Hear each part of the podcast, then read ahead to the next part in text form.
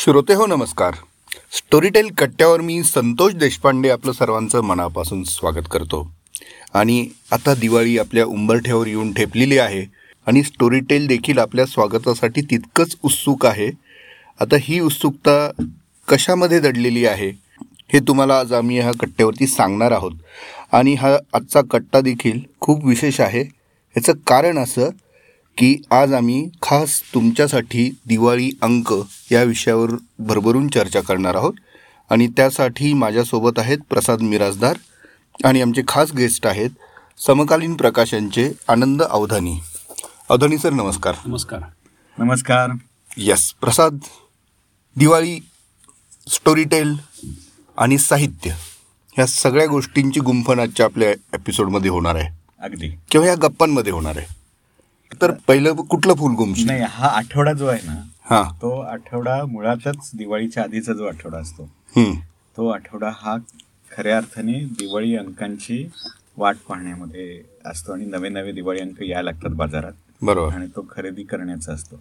म्हणजे मराठी माणसाची दिवाळी फराळ फटाके त्यानंतर काय भाऊबीज वगैरे हे सगळे सण साजरे करत असताना दिवाळी अंकांशिवाय संपत नाही. म्हणजे खऱ्या अर्थाने वाचनाबद्दलचं प्रेम कुठे जागृत होतं तर ते दिवाळी अंकांमधनं होतं. हा आठवडा हा दिवाळी अंकांचा आठवडा असतो. पण मला वाटतं की सुरुवात आपण सर्व श्रोत्यांना आपल्याला दिवाळीच्या हार्दिक शुभेच्छा आपण पुढच्या आठवड्यात ऐन दिवाळीत भेटणार आहोत. पण आता आपण शुभेच्छा देऊ आणि दिवाळी अंकांबद्दल या आत्ता आपण गप्पा मारू. आणि आनंतर काय दिवाळी अंकांचं आपण म्हणूया की इतकी वर्ष दिवाळी अंक काढतोय. दिवाळी अंकांचा इतिहास दिवाळी अंक काय असतात? या सगळ्याबद्दलचे सर्व माहिती देण्याचा खजिना आहे. बिलकुल बिलकुल. त्यामुळे आनंदशी गप्पा मारणं ही एक मोठी उपलब्धी आहे.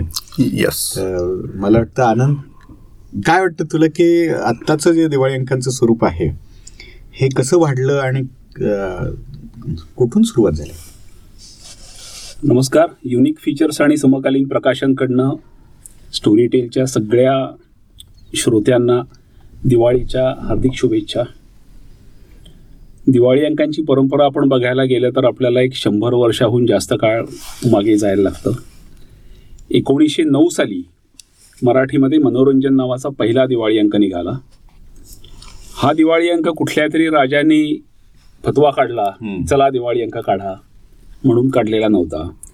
किंवा कुठल्या तरी ब्रिटिश सरकारचं सर्क्युलर होतं की सगळ्यांनी दिवाळी अंक काढा असा काढलेला नव्हता. तर सर्वसामान्य एका माणसाने दिवाळी अंक काढायला सुरुवात केली. आणि आजही त्या दिवाळी अंकांच्या प्रती अनेकांकडे आहेत. त्यांना पाहायला मिळेल की पहिल्या अंकामध्ये भरपूर कथा कविता लेख असा मजकूर होता. पहिल्या दिवाळी अंकात चित्र खूप काढून तो अंक सजवलेला होता. आणि पहिल्याच दिवाळी अंकामध्ये जाहिराती पण बऱ्यापैकी होत्या. अरे वा. त्यामुळे एकूण बाळाचे पाय पाळण्यात दिसतात आपण म्हणतो. तसं दिवाळी अंकाची सुरुवात ही पहिल्या दिवाळी अंकात दिसलं की पुढे कुठली वाटचाल हा दिवाळी अंक करणार आहे. मला आनंद इथे सांगा असं वाटतं की आणि आनंद पण होतोय की पहिला दिवाळी अंक संतोषने परत पुन्हा प्रकाशित केला. हां. त्याच्यामुळे तुम्ही दोघंही दिवाळी. अंक प्रेमी आता. आत्तानी उल्लेख जो केला रंजननी की त्याच्यामध्ये जाहिराती देखील होत्या. तर एकाहून एक इंटरेस्टिंग अशा जाहिराती त्याच्यात आहेत. म्हणजे तुम्हाला आश्चर्य वाटेल की रिअल इस्टेटचे पण जाहिरात आहे आणि मॅट्रिमोनियलची पण आहे. आणि त्याचं शीर्षक आहे फक्त लग्न जुळणाऱ्या मुला मुलींसाठी पण ही मूळ कल्पना कुणाची कशी ती हे घोरपडे म्हणून आहेत तर त्यांची ही ऍड होती. नाही, नाही, आता आता हे आपल्याला शोधावं लागेल. दिवाळी अंक मित्र म्हणून होते. कार मित्र म्हणून काशीनाथ रघुनाथ मित्र. मुंबईतले ग्रस्त होते. आणि अठराशे पंच्याऐंशी पासून ते आधीपासून मासिक मासिक चालवत होते. होते. आणि नंतर एकोणीसशे नऊला त्यांच्या डोक्यात पहिल्यांदा ही कल्पना आली की दिवाळी अंक काढावा. आणि आजच्या तारखेला आपण बघितलं तर तीनशे दिवाळी अंक मराठीमध्ये निघतात साधारणपणाने.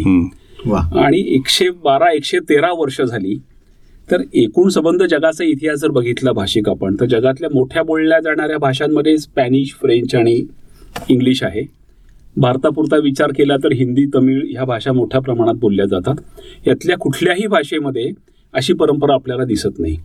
म्हणजे एक भाषा आणि एक सण घेऊन शंभर वर्षाहून जास्त काळ एखादी सांस्कृतिक साहित्यिक चळवळ चालावी हे जगातलं मराठीचं वेगळेपण आहे. खरंच आहे. म्हणजे माझ्या. दृष्टीने असं आहे की तीन वेगळेपण आहेत मराठीची जगामध्ये. जगापेक्षा आपण वेगळे कुठे ठरतो? तर एक दिवाळी अंकाची परंपरा दुसरी आषाढीची वारी की एकशे वीस किलोमीटर अंतर काही लाख लोक सात आठशे वर्ष दरवर्षी चालतात. हे जगात कुठे नाही. बरोबर.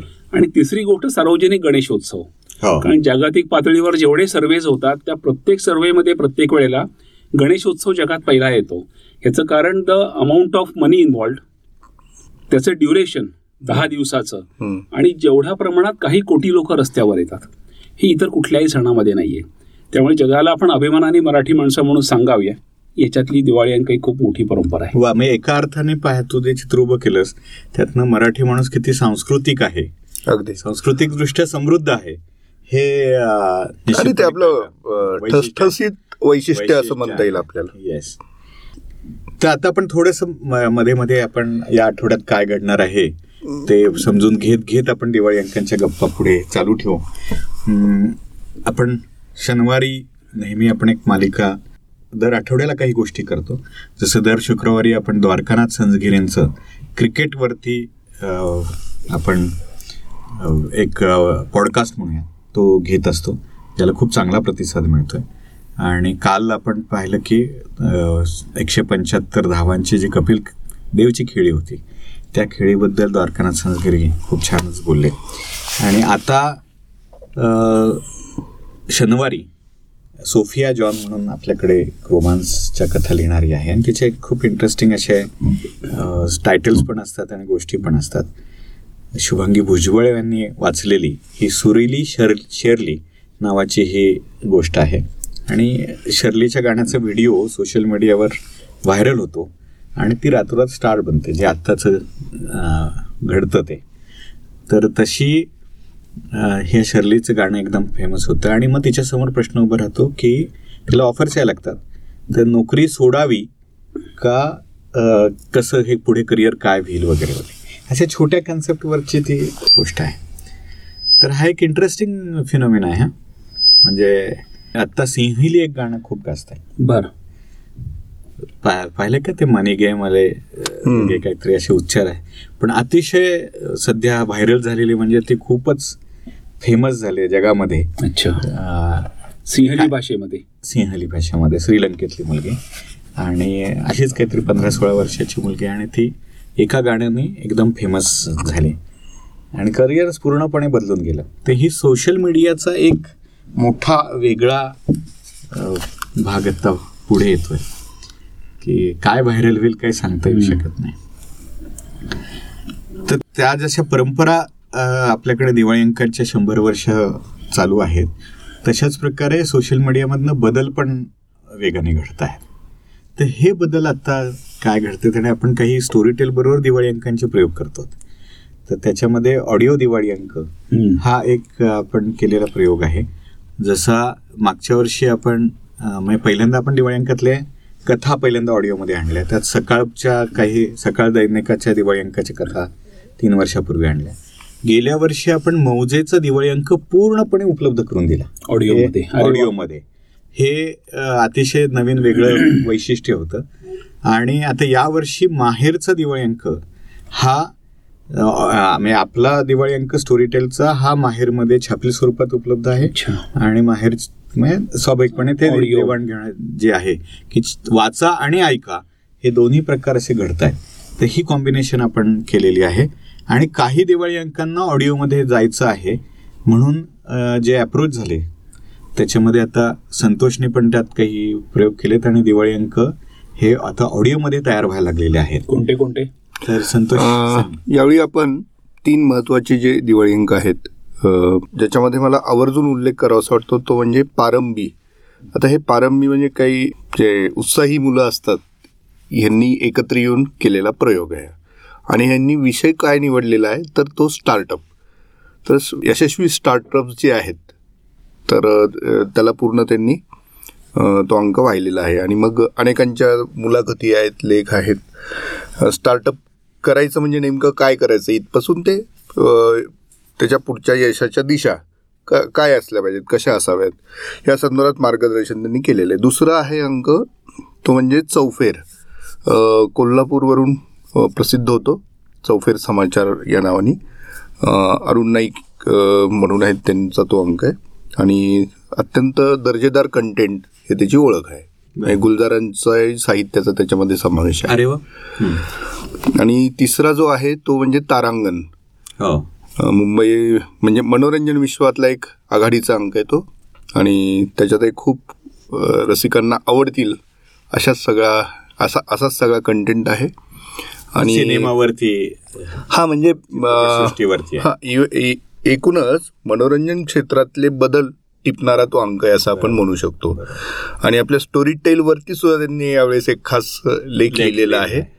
स्टोरी टेलवरती तारांगण. कारण स्टोरी टेलवरती काय आहे? जवळजवळ पन्नास साठ पेक्षाही जास्त मराठी चित्र तारका काय तार तारे. तारे. हा तारे तारका. हे आपल्यासाठी अभिवाचन करतात पुस्तकांचं. बरोबर. आणि मग त्यात दिलीप प्रभावळकर विक्रम गोखले मृणाल कुलकर्णी यापासून ते आत्ताच्या नवीन सगळ्या ललित प्रभाकर पर्यंत असे सगळे सर्व वयोगटातले तारे तारका आहेत. तर स्टोरी टेलवरचं तारांगण असं त्याच्यामध्ये. हा म्हणजे स्टोरी टेलवरचं तारांगण आणि स्टोरी टेलवर तारांगण अशी अशी ती गंमत जमलेली आहे. तर ह्या काही गोष्टी आवर्जून मला सांगाव्याशा वाटतं. आपण पुढचा वार घेऊ. Yes. अ, याच्यानंतर रविवारी. आपण दर आठवड्याला सुहास शिरवळकरांच्या कथा सुशी कथा म्हणून प्रकाशित करतो. बरं. सुहास शिरवळकर हे अतिशय लोकप्रिय असे लेखक आहेत आणि आजच्या पिढीमध्ये सुद्धा लोकप्रिय आहेत आणि ते ऐकताना पण मजा येते. तर त्यांची जी ही कथा आहे ती प्रसाद पंडित जे परत तारे आहेत किंवा चित्रपटसृष्टीतलं नाव आहे त्यांनी वाचलेली आहे. आणि त्यांचं नाव आहे त्या त्या कथेचं नाव आहे शमन. तर याच्यात सुहास शिरवळकरांनी ही कथा कशी लिहिली आहे जे इंटरेस्टिंग आहे ती म्हणजे आपण आपली जी भारतीय संस्कृती आहे ती नेहमी भावनांचं दमन करायला सांगते. विशेषतः सेक्शुअलिटी धरलं तर दमन करायला सांगते. पण शमन करायला सांगत नाही.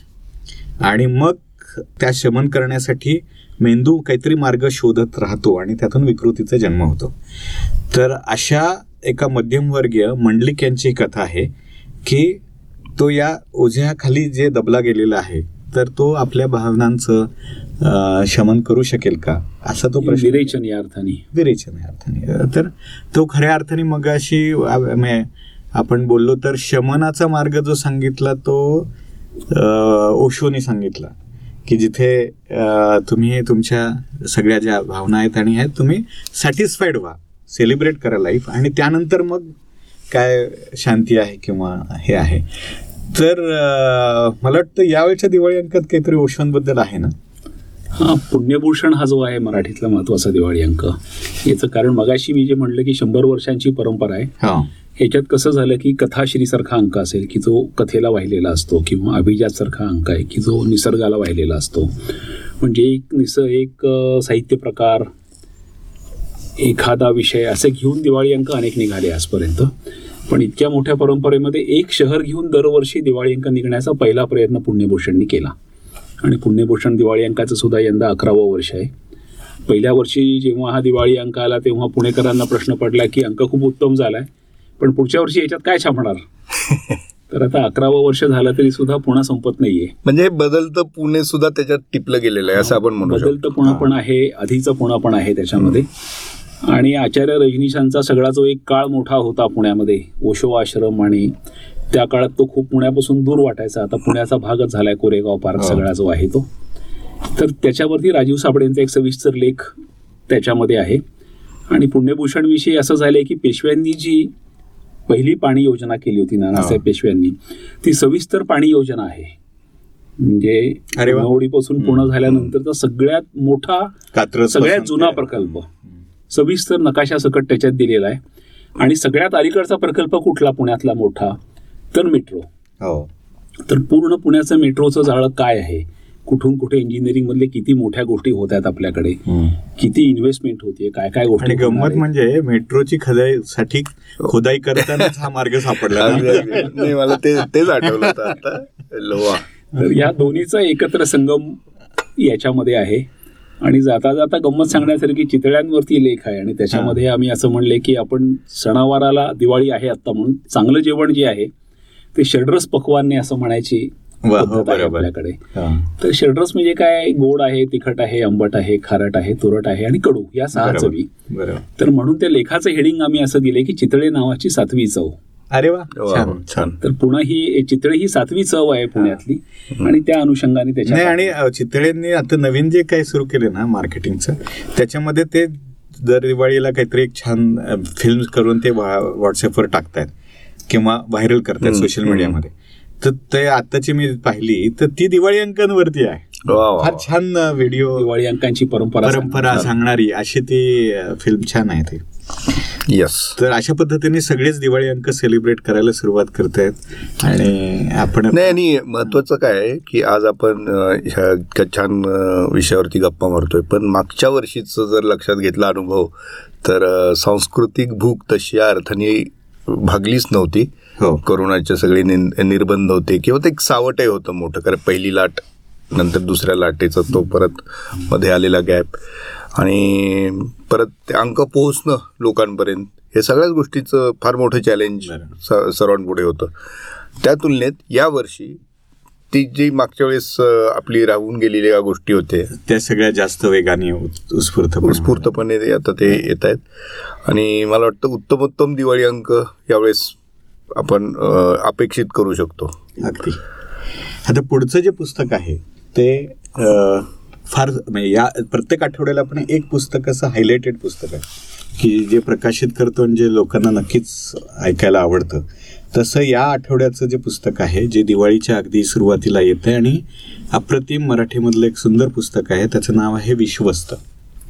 आणि ते वसंत वसंत लिमये. यांनी लिहिलेलं आहे आणि त्यांनी स्वतःच ते वाचलं पण आहे नॅरेट पण केलेलं आहे.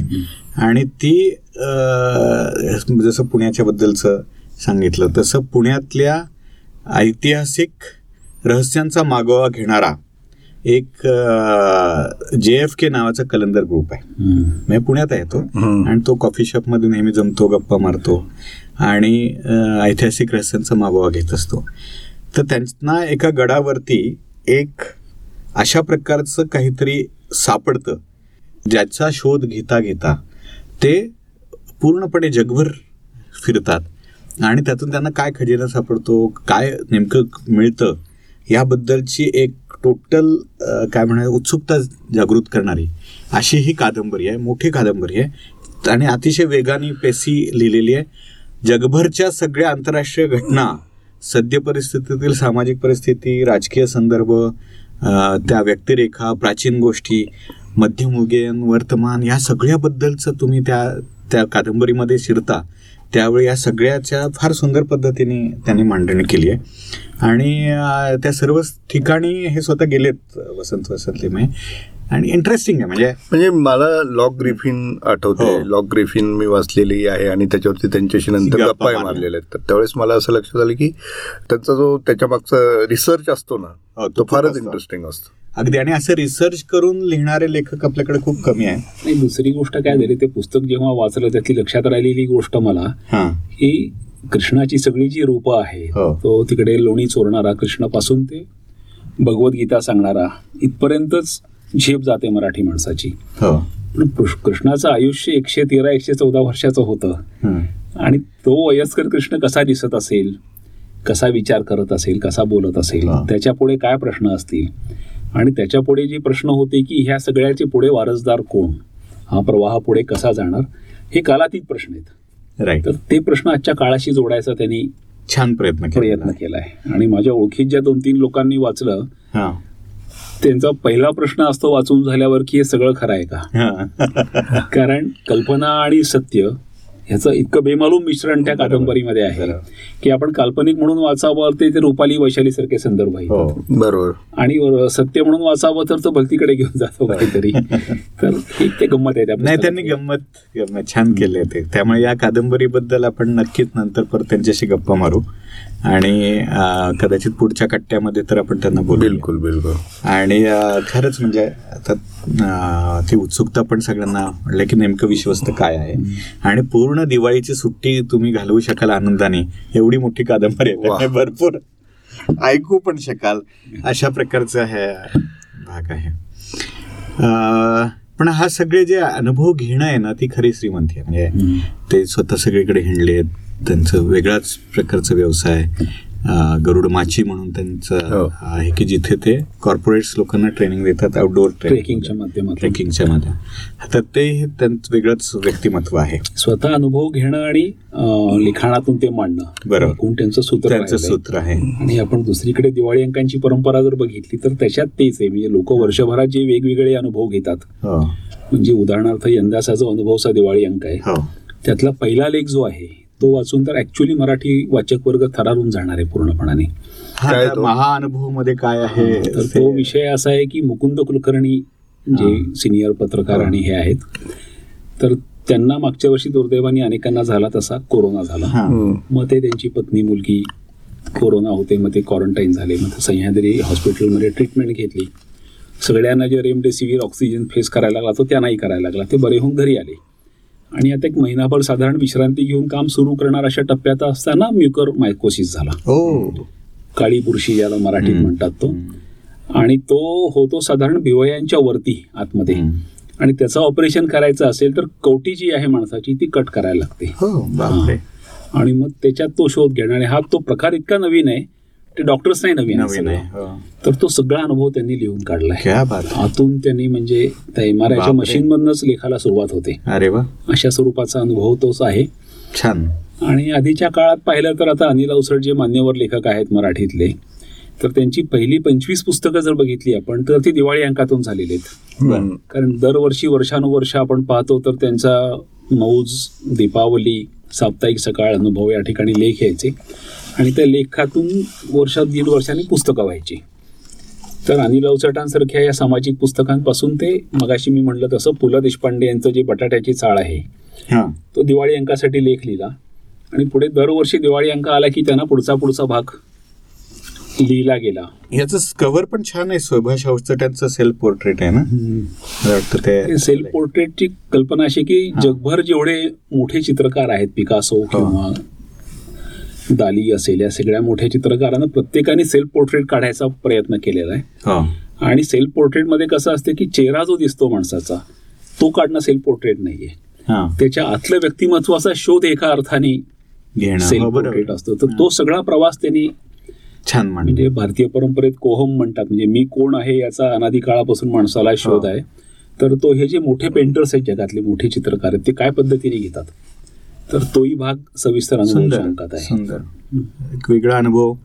आपण असं म्हणूया की अनुभव असल्यानंतर.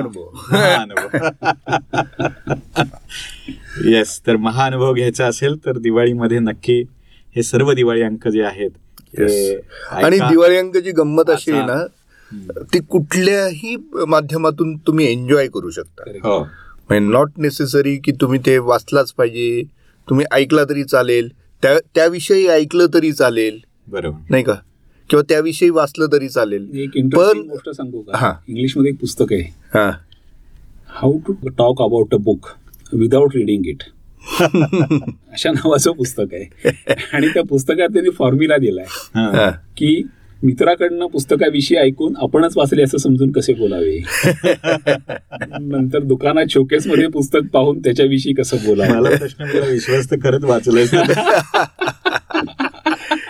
म्हणजे ऐकताना प्रश्न पडला नाही पण आनंदजी सोर्सेस का सांगता?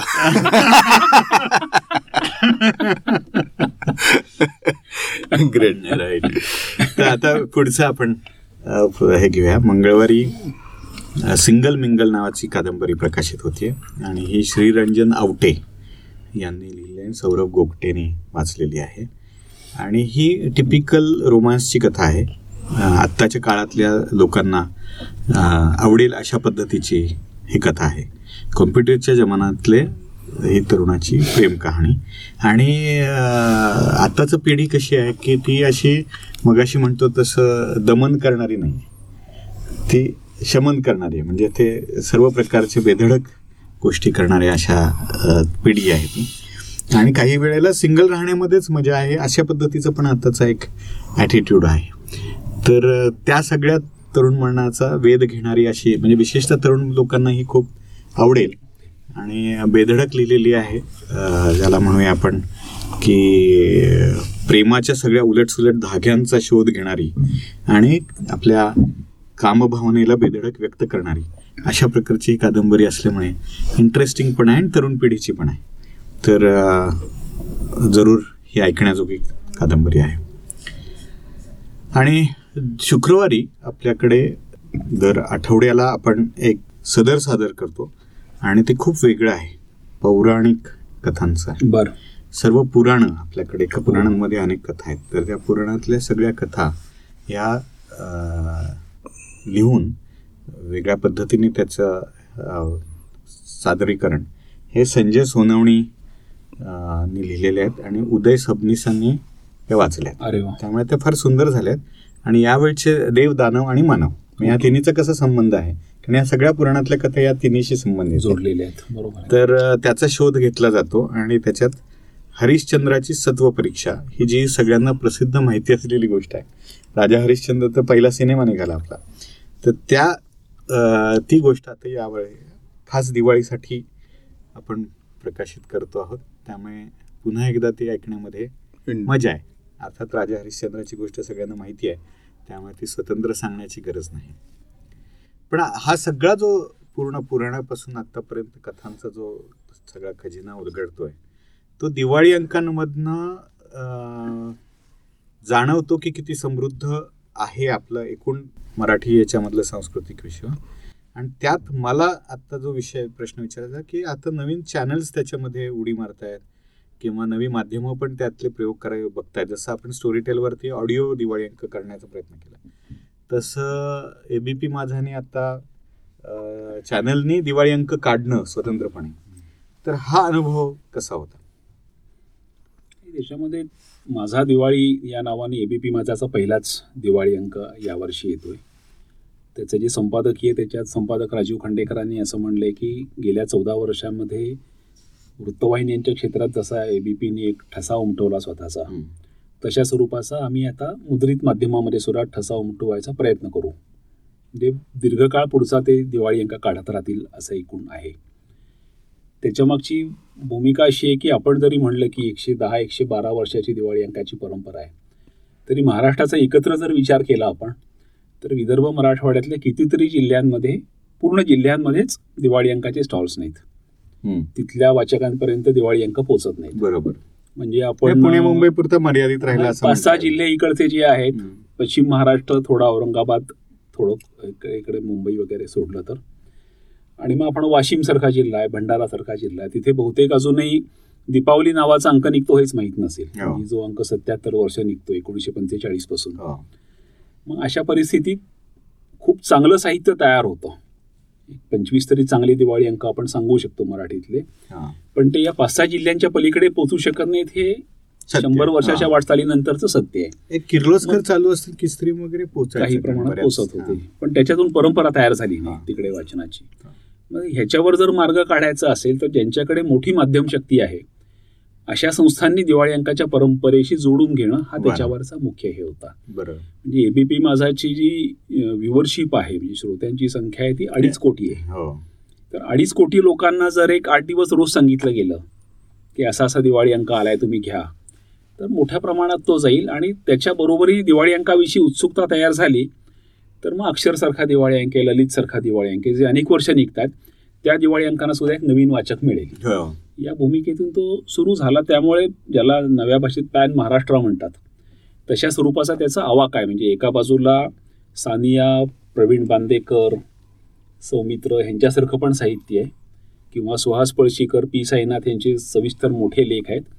आणि दुसऱ्या बाजूला भाडीपा जे आहे भारतीय हो, डिजिटल पार्टी. तर त्याच्यावरचं आर्टिकल आहे. किंवा नागराज मंजुळेंनी अमिताभ बच्चनवरती लिहिलेलं हो. आणि तिसरी गोष्ट महाराष्ट्राला कवेत घेणारे विषय कुठले असा जेव्हा आम्ही विचार केला कारण युनिक फीचर्सनी पूर्ण तयार केलेला अंक आहे तर नागपूरपासून ते मुंबईपर्यंत येणारा सातशे एक किलोमीटरचा समृद्धी महामार्ग जो आहे.